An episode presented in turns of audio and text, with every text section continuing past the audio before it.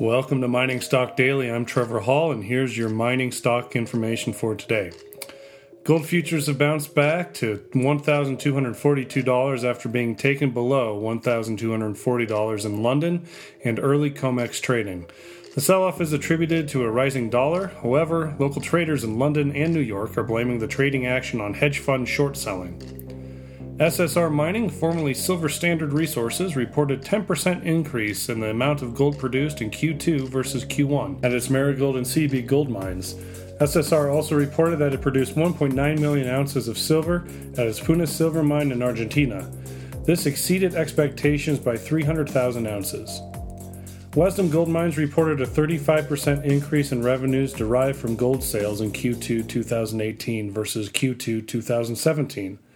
The increase in revenues was attributed to an increased amount of gold sold and a higher average realized price per ounce. Lumina Gold Corp announced it will raise $5.3 million in a private placement of approximately 9.7 million shares. Proceeds will be used to fund working capital for the spin off of Lumina Resource assets and for general corporate purposes. Investors in the new shares will participate in the spin off transaction. In other news, Vendetta Mining has announced an updated mineral resource estimate is expected within the coming weeks. Vendetta retained AMC consultants who undertook the two previous Pegmont mineral resource estimates and the National Instrument 43101 technical reports. The new resource will incorporate work from the 2017 program, which includes 112 holes with more than 23,000 meters of drilling, an updated geological model, and lock cycle metallurgical test results. More information on that project can be found at vendettaminingcorp.com.